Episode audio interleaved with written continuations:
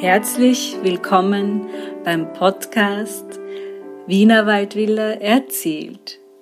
Mein Name ist Anja Rechberger und ich erzähle euch Geschichten und Wissenswertes über Villen im Wienerwald.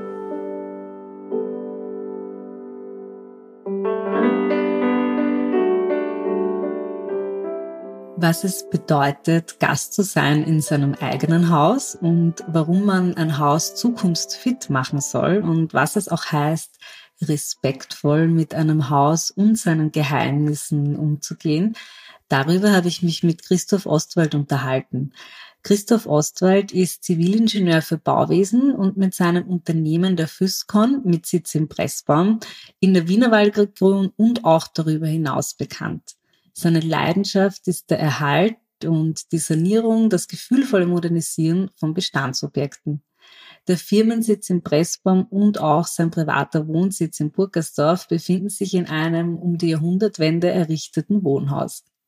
Nachhaltigkeit und der bewusst sorgfältige Umgang mit der Natur und alter Bausubstanz sind ihm besonders wichtig.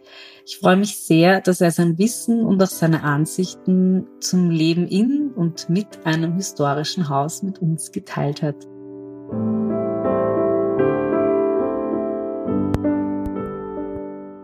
Ja, lieber Christoph, schön, dass du heute da bist und dein, dein Fachwissen mit uns teilst, deine Leidenschaft für historische Häuser und für den Wienerwald und für Wienerwaldvillen.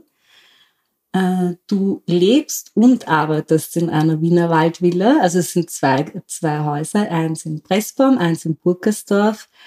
Vielleicht magst du uns mal kurz erzählen, wie du zu diesen beiden Häusern gekommen bist und wie es sich in diesen Häusern lebt und arbeitet. Ja, sehr gerne. Danke für die Einladung, Anja. Äh, uns verbindet ja sozusagen die gleiche Leidenschaft, die Leidenschaft für, für alte Gebäude, die Leidenschaft für Wienerwald, äh, Villen und ähm, tatsächlich, ich bin als Jugendlich oder als Kind in Salzburg in einem alten Haus aufgewachsen. Also von daher war für mich immer klar, wenn ich mit meiner Familie irgendwo leben möchte, dann ist es ein altes Haus. Dass es gerade eine Wienerwaldvilla wird, äh, ist dem geschuldet, dass wir in den Wienerwald gezogen sind. Ja, also grundsätzlich äh, schlägt das Herz oder die Leidenschaft für, für alte Gebäude. Äh, wir haben in Preisbaum damals, ähm, das war so 2008 in etwa, ein Haus gesucht und haben über einen äh, Makler äh, ein Exposé geschickt bekommen. Und äh, wie ich dann den Makler angerufen habe, hat er dann gemeint, naja, Sie wissen eh, da kaufen Sie ja quasi nur das Grundstück, weil das Gebäude, das auf diesem Grundstück steht, das ist äh, enorm baufällig und einsturzgefährdet und es ist feucht und also eigentlich muss man es wegreißen und also das, wissen Sie eh, auf was Sie einlassen, Sie kaufen nur das Grundstück. Äh, vermutlich hätte jeder andere aufgelegt an dem Moment, aber dann hat es mir erst äh, richtig begonnen zu reizen, weil ich ja beruflich auch äh, mhm. mit der Sanierung von alten äh, Häusern beschäftigt bin und habe mir dieses Haus dann in Preisform angesehen. Das ist ein ähm, 1904 errichtetes kleines Wohnhaus war es zum damaligen Zeitpunkt. Ja. Ähm, man muss ja ein bisschen unterscheiden, vielleicht, es gibt ja im äh, Wienerwald äh, Villen und Villen, wenn man so will. Mhm. Es gibt die einen Villen, die quasi zur Sommerfrische errichtet worden sind und es gibt äh, Villen bzw. Wohnhäuser, die tatsächlich für die Bevölkerung oder für, mhm. die, für die Einwohner oder für die, das ganzjährige Wohnen errichtet worden sind. Wohnhäuser im weitesten Sinne. Und äh, unser Objekt in Pressburg war ein solches. Das war ein kleines Haus zum damaligen Zeitpunkt mit knapp über 100, 120 Quadratmeter Nutzfläche in etwa. Und da war in jedem Geschoss war eine Wohneinheit drinnen, teilweise so mit äh, Zimmer-Küche oder Zimmer-Küche-Kabinett mhm. in der Belletage, wenn man so will. Mhm. Äh, allerdings muss man sich vorstellen, das war zur Jahrhundertwende, da waren dann in diesem 120 Quadratmeter Haus vielleicht acht, vielleicht so mit Kindern sogar zehn Personen drinnen. Das heißt, da hat man damals gewohnt auf 15 Quadratmeter vielleicht äh, pro Person. Mhm. Und ähm, mittlerweile sind die Durchschnittswerte irgendwo bei 45, 50 Quadratmeter pro Person, auch wenn sie jetzt innerstädtisch vielleicht rückläufig sind. Aber es war damals, wäre es uns auch so zu klein gewesen. Und äh, mhm. wesentlich an dem Gebäude, warum es mir auch gefallen hat, nicht nur weil es zum Sanieren eine Herausforderung war. Es hat bereits damals, obwohl es ein kleines Haus war, diese klassische Wienerwaldarchitektur mitgebracht, so Blocksteinsockel, äh, mhm. Lisenen, äh, also angedeuteter Mittelrisalit. Und wir haben das Gebäude dann um eine Fensterachse erweitert und äh, haben damit im Erdgeschoss und im Obergeschoss quasi Raum gewonnen und das so auf mhm. 140, 150 Quadratmeter ausbauen können.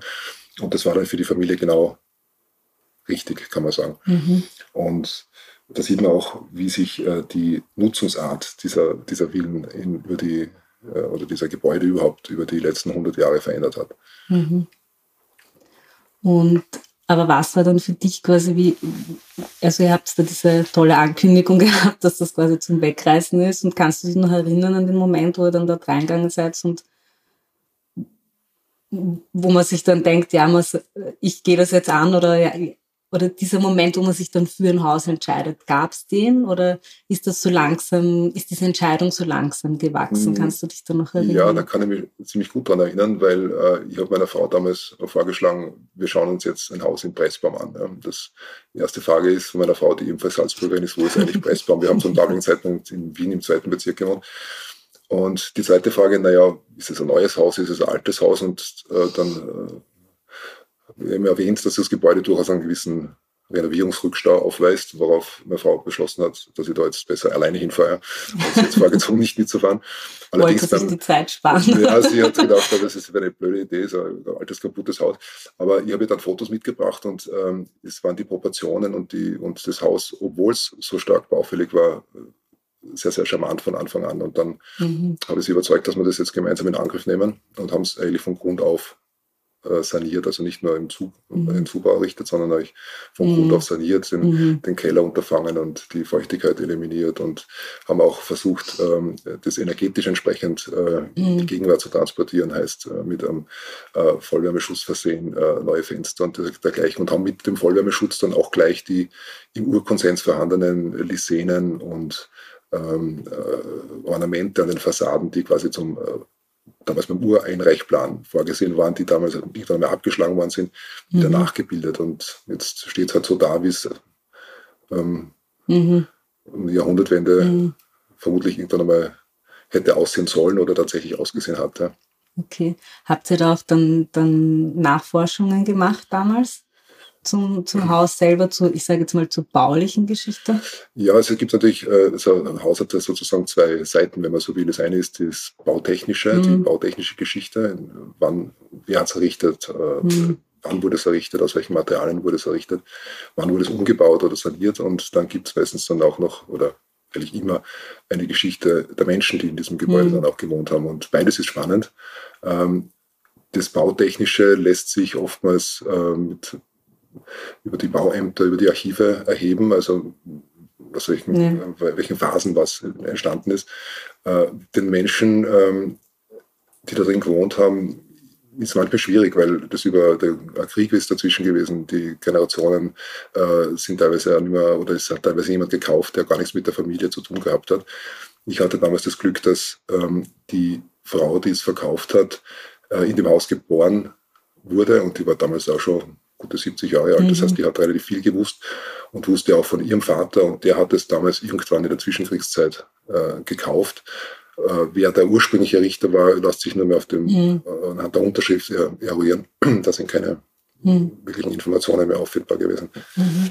Aber ihr habt euch grundsätzlich einmal damit auseinandergesetzt und ähm, es war jetzt ähm, trotz der anfänglichen Skepsis dann schon ein gemeinsames Projekt. Und es war es war unbedingt ein gemeinsames ja. Projekt. Also die Liebe zu alten Häusern mhm. äh, wurde dann auch bei meiner Frau letztlich äh, geweckt, was dann dazu geführt hat, dass wir uns in Burgersdorf dann letztlich auch wieder ein altes Haus gekauft haben. Allerdings war das schon saniert. ähm, ich sehe es so, also ein Gebäude, das irgendwo um die Jahrhundertwende oder davor errichtet worden ist äh, und jetzt mittlerweile jetzt, äh, vielleicht 120, 130 Jahre alt ist, äh, wenn man so die Dekaden sie ansieht äh, und die eigene Lebenserwartung ansieht und die, die Generationen ansieht, wo man sagt, alle 30 Jahre vielleicht gibt es einen Generationswechsel, dann lebt man in so einem Haus 30, 40, 50 Jahre und das Haus selber ist schon 120 Jahre alt. Das heißt, ich sehe es gar nicht so, dass man jetzt in der Gegenwart sozusagen, ich besitze dieses Haus jetzt, ich bin der Eigentümer dieses Hauses, sondern ich sehe es fast eher wie ein Gast. Ich bin Gast in diesem mhm. Haus, es waren Menschen vorher da und es werden, so Gott will, auch Menschen danach in diesem Haus leben und ihre ähm, Geschichten erzählen und ihr, ihr Leben leben. Und ähm, deshalb ist es einerseits spannend, was war vor mir dort mhm. und äh, ich versuche weiter zu leisten, dass es auch noch Generationen nach mir gibt, die äh, in diesen Häusern leben können. Mhm. Sehr schön gesagt, ja. Ähm, du hast es jetzt schon angesprochen, ihr habt euch dann ähm, in Burgersdorf niedergelassen, ebenfalls äh, in einem, wann ist es erbaut worden? Ungefähr? Das ist 1909 erbaut worden. 1909. Ähm, auch in einem alten Haus, in einem sehr schönen alten Haus. Magst du uns erzählen, wie du oder ihr dann die Entscheidung getroffen habt, euch quasi wieder ein, ein älteres Haus zu kaufen? War, das, war, überhaupt, war es überhaupt eine Option, äh, in ein neues Haus zu ziehen für euch? Hm, na, nachdem wir eigentlich die, sagen wir mal, 10, 15 Jahre fast in dem in dem äh, Pressbaumer Haus verbracht haben, war für uns klar, also für meine Frau und mich klar, dass wenn wir uns verändern, und das mussten wir zum damaligen Zeitpunkt, weil die Familie Zuwachs bekommen hat und äh, das letztlich wurde uns das Haus in Pressbaum zu klein, ähm, dass es auf jeden Fall wieder ein altes Haus wird. Also wir waren damals relativ offen. Ein Neubau kam nicht in Frage oder nicht in Frage ist vielleicht übertrieben, aber es wäre trotzdem immer nicht die erste Wahl, nicht die erste Wahl gewesen. Ja. Genau, ja. Und dieses Haus in Burgersdorf, das hat zum damaligen Zeitpunkt einem guten Freund äh, gehört, äh, der sich selbst verändert hat und hat gesagt, naja, er war ein bisschen hin und her gerissen, weil er das damals auch selbst mit Herzblut und äh, Leidenschaft saniert hat, dieses Gebäude. Und der war ein bisschen hin und her gerissen, ob er es äh, überhaupt verkaufen soll. Und äh, wir haben uns dann äh, darauf verständigt, dass wenn er sich überhaupt vorstellen kann zu verkaufen, dass ich sozusagen mit der Leidenschaft der Richtige bin, der es ihm abkauft und mit der Auflage sozusagen, dass ich mich mindestens so gut darum kümmere, wie er es äh, mhm. selbst mhm. auch gemacht hat.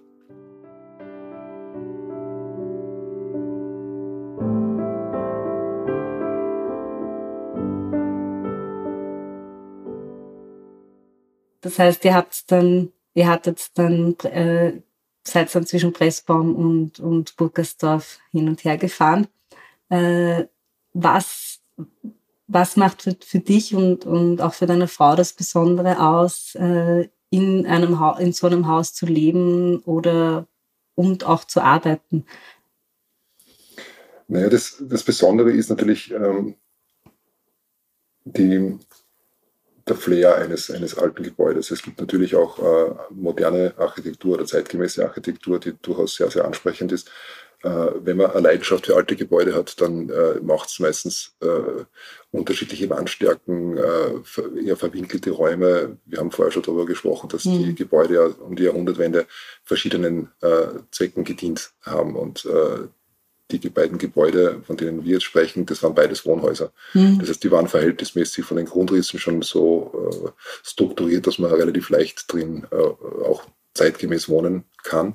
Äh, bei einer klassischen Sommerfrische Wiener Waldvilla mit Veranden und Salons etc. Äh, tut man sich vielleicht schwer, dann auch das Raumprogramm so unterzubringen. Mhm. Aber genau das ist ja das Spannende, dass man sozusagen eine Brücke schlägt aus der äh, Nutzung, aus den Konzepten der Vergangenheit äh, mhm. und einer äh, Nutzung in der Gegenwart. Und äh, wir als Planer haben natürlich auch die Leidenschaft, äh, das ein bisschen in die Zukunft zu transportieren. Das heißt, dass man das wirklich auch revitalisiert im wahrsten Sinne des Wortes, um diese Gebäude tatsächlich auch zukunftsfit zu machen mit mhm. Sanierungsmaßnahmen beispielsweise. Und ähm, habt ihr also ihr, seid, ihr beschäftigt euch natürlich beruflich viel damit und auch privat in euren Häusern. Habt ihr äh, jetzt in der jüngeren Zukunft irgendwelche Maßnahmen dann noch getroffen? Das habt ihr dann saniert ihr dann weiter oder ist das dann, ist das dann, kann man das als abgeschlossen irgendwann einmal ähm, definieren oder denkst du, dass so ein Haus einfach sich weiterentwickeln, durch den technischen Standards irgendwie anpassen soll oder kann? Also wenn man jetzt nicht äh, die Fantasie hat, dass man in einem Museum wohnen will und vor allem in einem technischen Museum wohnen will, dann äh, führt früher oder später kein Weg dran mhm. vorbei. Aufgrund der technischen Abnutzung der Fenster halten nicht ewig. Äh, äh, Wärmedämmungen sind früher oder später erforderlich. Das ist natürlich in Kombination mit den damals verwendeten Baustoffen eine Herausforderung, dass man das bauphysikalisch so mhm. zusammenbringt, dass das Gebäude nicht Schaden nimmt tatsächlich. Und da gibt es natürlich ganz, ganz viele Bausünden, wenn man sich das so anschaut, wo man das alte Gebäude teilweise gar nicht mehr erkennt. Äh, oder es ist einfach auch technisch falsch ausgeführt mhm. worden. Ähm, also da gehört schon sehr viel Fingerspitzengefühl auf der einen Seite dazu, dass es äh, architektonisch und vom Stil her den Charme behält, den es mhm. gehabt hat. Und äh, auf der anderen Seite technische Lösungen zu finden, um ein Gebäude mit eben 120, 130 Jahre alten Baumaterialien mit jenen zu kombinieren, die jetzt vorhanden sind. Und äh, die Kombination oder die, die äh, Notwendigkeit auch an der Heizung oftmals was äh, zu tun, nicht nur weil sie technisch möglicherweise mhm. über, überholt ist oder kaputt geht. Äh, wir kennen jetzt überall die äh, Diskussion in, aus, aus Öl und Gas. Das wird für mhm. diese Häuser durchaus Herausforderung, weil sie natürlich ähm, schwer ist, dass man da einen energetischen Standard hinbringt, der Stand der Technik ist oder darüber mhm. hinaus. Mhm. Geschweige denn, dass man Schwierigkeiten hat, Fußbodenheizungen möglicherweise einzubauen. Und also da braucht es schon relativ viel technisches ähm, Geschick, äh, um das in Wahrheit nicht mhm. zu ruinieren am Ende des Tages. Mhm. Ja, das ist immer, also, so wie ich es jetzt erlebt habe, ist es immer auch ein bisschen ein Kompromiss, äh, was, was erhält man oder wenn man, wenn man jetzt etwas modernisieren will oder in die heutige Zeit bringen will, dann, dann ist es oft so, dass, dass man dann auch damit was Altes vielleicht äh, zerstört. ZB, du hast das eh schon gesagt, die, die Fußbodenheizung und man hat vielleicht dann super schönen alten Parkett äh, drüber. Ähm, wie siehst du das mit, äh, mit dem, zum Beispiel das Thema Fenster? Äh, Fenster tauschen, ja, nein.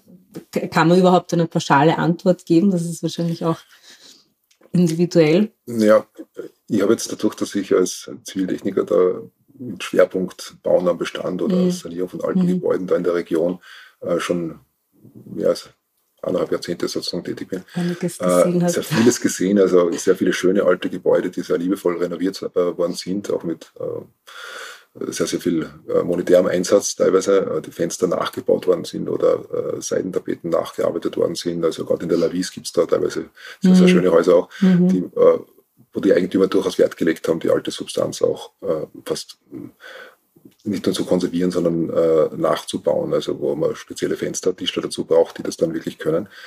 Ähm, was man allerdings auch sieht, ist, dass man irgendwo in der Nachkriegszeit ähm, teilweise Fenster rausgerissen hat und durch Kunststofffenster ersetzt hat beispielsweise. Mhm. Und abgesehen davon, dass das wie die Faust aufs Auge ist, äh, rein optisch äh, ist das meistens dann aber auch ein physikalischer Thema, weil diese Fenster dicht sind. Äh, das ist Luftdichtigkeit äh, energetisch wichtig, aber für das alte Gebäude mitunter vielleicht äh, kontraproduktiv, weil der Wasserdampf nicht entweichen kann und ähm, Kondensatbildung stattfindet, Schimmelbildung stattfindet teilweise und das sieht man immer wieder, äh, wo dann Jahre später dann erst die Probleme auftreten und also in dem Moment, wo man die Fenster getauscht hat oder einen Vollwärmeschutz einfach äh, mhm appliziert hat, nicht daran gedacht hat oder es hat keiner darauf hingewiesen offensichtlich, dass das zu Schwierigkeiten führen kann. Mhm. Vollwärmeschutz ist ein gutes Stichwort. Ähm, wie siehst du das? Ich habe da schon unterschiedlichste Meinungen, Artikel darüber gelesen. Äh, soll man jetzt äh, so ein Haus mit, ich sage es jetzt mal, äh, mit Plastik verkleiden, ja oder nein? Und äh, ja, was wären die Vorteile davon? Ähm, naja. Äh, Außer, dass man natürlich äh, Sicherheitskosten ja. sparen will und so weiter. Das ist eh, das ist eh selbstverständlich. Aber also ich glaube, ich glaube, wenn man ein altes Gebäude, das 120 Jahre oder älter ist, äh, bewohnen will, äh, dann muss man gewisse Kompromissbereitschaft eingehen. Weil wenn ich jetzt ein Passivhaus oder ein Nullenergiehaus äh, haben will, dann muss mhm. ich mal auf die grüne Wiese immer ein solches bauen lassen, also im Neubaustandard. Äh, sehr wohl ist es aber durchaus möglich, äh, auch ein altes Gebäude äh, mit Abstrichen zwar, aber oder mit sehr, sehr hohem Aufwand, äh, wo man sich halt eine Frage stellt, was ist der Return of Investment, wenn, das, äh, wenn die ganzen Maßnahmen extrem viel kosten. Mhm. Aber es ist ja vor allem ein Thema, diese Gebäude leben ja von der Fassade, von der Fassadengestaltung und von den Dachvorsprüngen, von den Proportionen und so weiter. Und da gibt es ganz viele äh, Objekte, gerade zwischen Burgersdorf und, und, und Pressbaum, äh, die teilweise Jugendstilelemente an den Fassaden haben, äh, ganz dezente, mitunter in den Fensterteilungen, wo man äh, vielleicht inspiriert durch, die, durch das Sanatorium Burgersdorf, das ja damals äh, Meilenstein der, mhm. der Sezession sozusagen der Wiener Werkstätten war. Mhm. Äh, und in, war auch zu selben Zeitpunkt in etwa errichtet worden, beziehungsweise kurz davor. Und ich glaube, dass das sehr viele damals inspiriert hat. Und wenn man das jetzt mit einem Vollwärmeschutz ähm, zudeckt, quasi, mhm. dann wäre das aus meiner Sicht einfach ein architektonisches, kulturelles äh, ich würde sagen Verbrechen, aber zumindest äh, eher No-Go in Wahrheit. Ja. Also da muss man sich dann schon überlegen, entweder habe ich eine schöne Jugendstilfassade oder eine Jahrhundertwende-Fassade und muss man möglicherweise was mit Innendämmungen überlegen. Mhm. Also es gibt schon Möglichkeiten, aber was man teilweise sieht, wo Leute dann Ornamente äh, heruntergeschlagen haben und einen Vollwärmeschutz äh, mhm. draufgepickt haben, wo man denkt, das ist, es tut weh, wenn man das sieht im Nachhinein. Ja, ja das kann ich nachvollziehen. Und wenn du es jetzt ähm, wenn man jetzt am Anfang steht und man hat, man hat quasi so ein Haus erworben und, und, und möchte jetzt, ähm, möchte jetzt, ist jetzt motiviert und möchte jetzt die Sanierung angehen, welchen Tipp oder was kannst du denn mitgeben, wo, wo beginnt man dann oder wo, ähm, ja, wo sollte man starten als ersten Schritt? Du meinst äh, bei der, bei der Sanierung selbst, wenn man es sanieren will? Ja, genau. Ja. Naja, das Wesentliche, das Wichtigste oder eines der wichtigsten Elemente bei so einem Gebäude ist immer das Dach. Mhm. Ähm, alles andere, sage ich, in den meisten Fällen hat das immer ein bisschen Zeit. Es ist ja oftmals so, dass äh, äh junge Familien äh, sie alte Häuser äh, erben oder, oder erwerben, ähm, wo man wirklich dann auch schauen muss, wie man, sich, wie man das finanziell stemmt. Und dann ist natürlich äh, 250 Quadratmeter große Wienerwaldvilla zu sanieren natürlich möglicherweise eine Aufgabe, die äh, man nicht in einem Stück stemmt und dann muss man halt einfach die Prioritäten richtig setzen. Und äh, der Tod für jedes Gebäude mhm. ist grundsätzlich die Feuchtigkeit. Ja. Und zwar nicht die Feuchtigkeit von unten, sondern die Feuchtigkeit von oben. Das heißt, ähm, bevor ich mir überlege, äh, wie die Fassade, wie die Fenster angehe, wie die Haustechnik angehe, äh, ist einmal das Dach sicherlich ein ganz ein wesentliches Thema. Weil sobald ich da oben Feuchtigkeit, äh, Feuchtigkeitseintritt habe und die, die Konstruktionen von damals bestehen ja in der Regel aus Ziegel, Holz und einem Mörtelverbund. Das heißt, sobald da mal Feuchtigkeit eintritt, dann äh, nehmen die Decken massiven Schaden und dann äh, ist man relativ schnell am, am Totalschaden in Wahrheit. Mhm. Das heißt, das Dach ist sicherlich äh, prioritär und dann Schritt für Schritt, also Fenster mhm. mit Fassade in Kombination, dann die Haustechnik in Kombination. Ähm, also man kann es wie so ein, so ein Stufenplan fast ein bisschen mhm. sehen. Ja.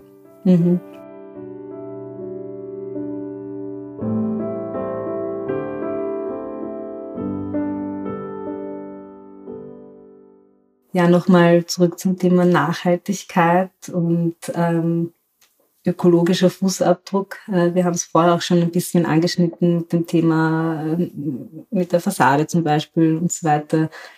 Ähm, wie siehst du das äh, für, für solche Gebäude? Sind die, äh, sind die nachhaltig? Kann man die nachhaltig gestalten? Also meiner Ansicht nach ist es so, dass ähm, es kaum Dinge gibt, die mehr nachhaltiger sind als alte Gebäude. Jetzt möglicherweise nicht im aktuellen Betrieb, wenn man sie nicht modernisiert. Allerdings, wenn äh, man sich vorstellt, so ein Gebäude hat üblicherweise äh, technische Lebensdauer von 70, 80 Jahren. Mhm. Und äh, jetzt hat man ein Gründerzeithaus, das schon seit 120 Jahren existiert. Das heißt, äh, man hat im Vergleich zum Abbruch und zur Neuerstellung jetzt das klassische CO2-Footprint, von dem man jetzt in aller Munde ist, Dekarbonatisierung als, als Stichwort, hat man in einem Gebäude der Gründerzeit seit 120 Jahren eigentlich CO2 gebunden. Und wenn ich das jetzt abbrechen würde und neu errichten würde, dann äh, würde dieser Kreislauf sozusagen wieder von vorne beginnen. Ähm, und mhm. wenn ich da jetzt natürlich was investiere und es gelingt, durch sinnvolle Maßnahmen äh, die Lebensdauer zu, äh, entsprechend zu prolongieren und das möglicherweise noch 50 Jahre mhm. In Betrieb zu lassen, ist das natürlich in Summe bei der CO2-Bilanz unschlagbar. Mhm. Also im Vergleich zu einem Neubau mit Transport und, und teilweise die ganzen, viele Baustoffe sind nicht auf Erdölbasis, selbst wenn man versucht, die zu vermeiden, hat man immer nur die Transportkosten und die Deponiekosten die sich, äh, und den Aufwand, der dabei entsteht bei der Herstellung. Also aus meiner Sicht geht der Trend ganz klar in Richtung Bestandserhaltung und äh, den Bestand so zu ertüchtigen, dass er äh, so lange wie möglich seine Dienste tut. Mhm. Mhm. Schön, ja. Und nochmal, wir haben gesagt, der eine Teil von so einem, von so einem Gebäude ist immer die, die, das Bauliche, die Baugeschichte sozusagen, und das andere ist die Geschichte der, der Menschen, wo die darin gelebt haben oder darin leben. Ähm, hast du dich ganz speziell auch mit, also mit den beiden Häusern jetzt, äh, mit der Geschichte der Menschen jetzt, die drinnen gelebt haben, auseinandergesetzt? Oder gab es da, hat dich das überhaupt interessiert? Oder ist das eher etwas, wo du sagst, es gibt ja auch Leute, die sagen, nein, eigentlich will ich es gar nicht wissen, weil was auch immer, ich möchte meine eigene Geschichte mit dem Haus schreiben, da gibt es unterschiedliche äh, Zugänge. Mich würde jetzt dein Zugang dazu interessieren, ist es, ähm, ist es dir wichtig zu wissen, welche Menschen gelebt haben, welche Geschichten das Haus schon erzählen kann? Oder ist das eher etwas, wo du sagst, das ähm, nice to know, aber ähm, brauche ich jetzt nicht unbedingt? Na, ich grundsätzlich habe schon Interesse dafür, äh, wie er in diesem Haus äh, gelebt hat, welche Menschen da drin gelebt haben, welche Schicksale sie äh, durchlebt haben oder erlitten haben. Ähm, es ist nur meistens dann leider so, dass es ähm, gerade zu den, wir sprechen von Gebäuden, die oft 125 Jahre alt sind und älter, dass es gerade aus der, aus der Anfangszeit wenige oder kaum Informationen gibt. Manchmal hat man Glück und es steht in, irgendeinem, äh, in irgendeiner Dokumentation. Ähm, da ist man so, wie man in, in unserem Objekt im Preisbaum schon mhm. erwähnt habe, ein bisschen davon abhängig oder wer Glück hat, äh, hat der mhm. Käufer, ist da drin geboren worden und kann was mhm. erzählen. Und in, äh, bei unserem Preisbaumer-Objekt war es beispielsweise so, dass äh, da gibt es halt einen Holzschuppen hinterm, hinterm Hof, mhm. hinterm, im, im, Garten hinten, den wir dann äh, saniert haben und der jetzt quasi auch benutzbar ist. Früher war es einfach so ein Stall für Hühner und, und, mhm. und äh, eine Holzlag, wie man so schön gesagt hat im Wienerwald. Und haben dann in der Zwischenkriegszeit, haben dort, äh, beziehungsweise in der Kriegszeit des Zweiten Weltkrieges, haben tatsächlich da Familien drin gewohnt, weil halt äh, die aus Wien geflüchtet sind und die haben dort Unterschlupf gefunden. Und das ist natürlich sehr, sehr, sehr spannend, äh, beziehungsweise auch eine, eine gewisse Verpflichtung aus meiner Sicht, weil äh, dieser eigentlich in dem Fall war es ein Holzschupfen als Zubau zu unserem Gebäude, mhm. der hat offensichtlich einer Familie äh, über Jahre in schwierigsten Zeiten als, als äh, Familienbehausung oder als Unterkunft gedient. Mhm. Äh, da tut mir dann eigentlich schwer, dass ich den einfach wegreiße, wenn ich ehrlich ja. bin. Ja. Also mhm. da denkt man, naja, das, hat, das Gebäude hat äh, einen Sinn, das hat aber in der Vergangenheit eine wichtige Funktion gehabt und deshalb Vielleicht wäre es wirtschaftlicher, es wegzureißen und neu zu bauen, aber aus dem Grund äh, tue ich mir da schon schwer, dass ich das tue.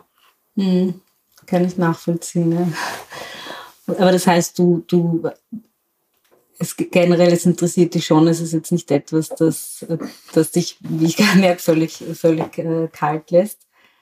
Und ähm, würdest du jetzt eigene, nochmal eigene Nachforschungen machen? Oder sagst du, okay, das, was mir was mir begegnet, begegnet mir und ja, wie gesagt, also es ist sehr ich, zeitintensiv jedenfalls.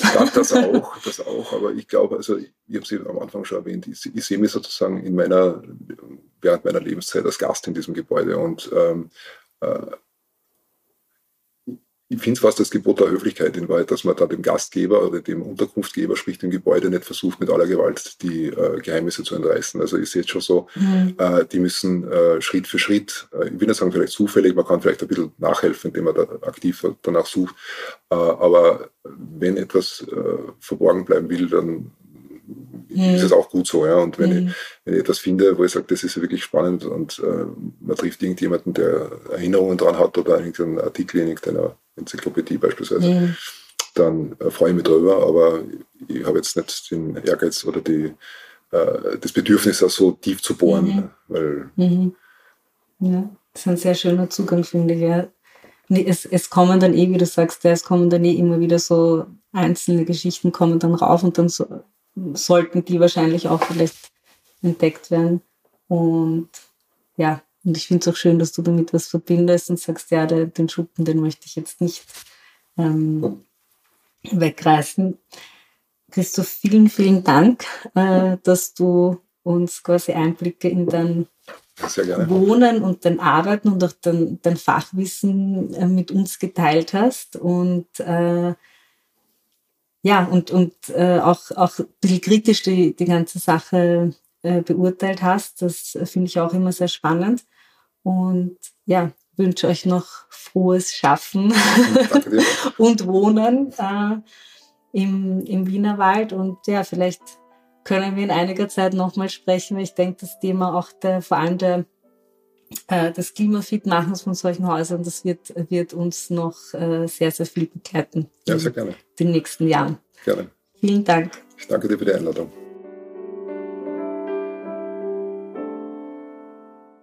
Schön, dass du heute wieder dabei warst. Vielleicht hast du das Gespräch genauso genossen wie ich. Wenn du Fragen hast an Villenbewohnerinnen oder selbst deine Geschichte erzählen möchtest, dann schreib mir doch gerne an podcast.wienerwaldvilla.at. Der Podcast erscheint jeden ersten Sonntag im Monat. Mit diesem Podcast äh, möchte ich die Geschichten von aktuellen und ehemaligen Villenbewohnern und Bewohnerinnen festhalten und für die Zukunft bewahren. Freue mich, wenn du wieder mit dabei bist. Bis bald und alles Liebe, eure Anja Rechberger.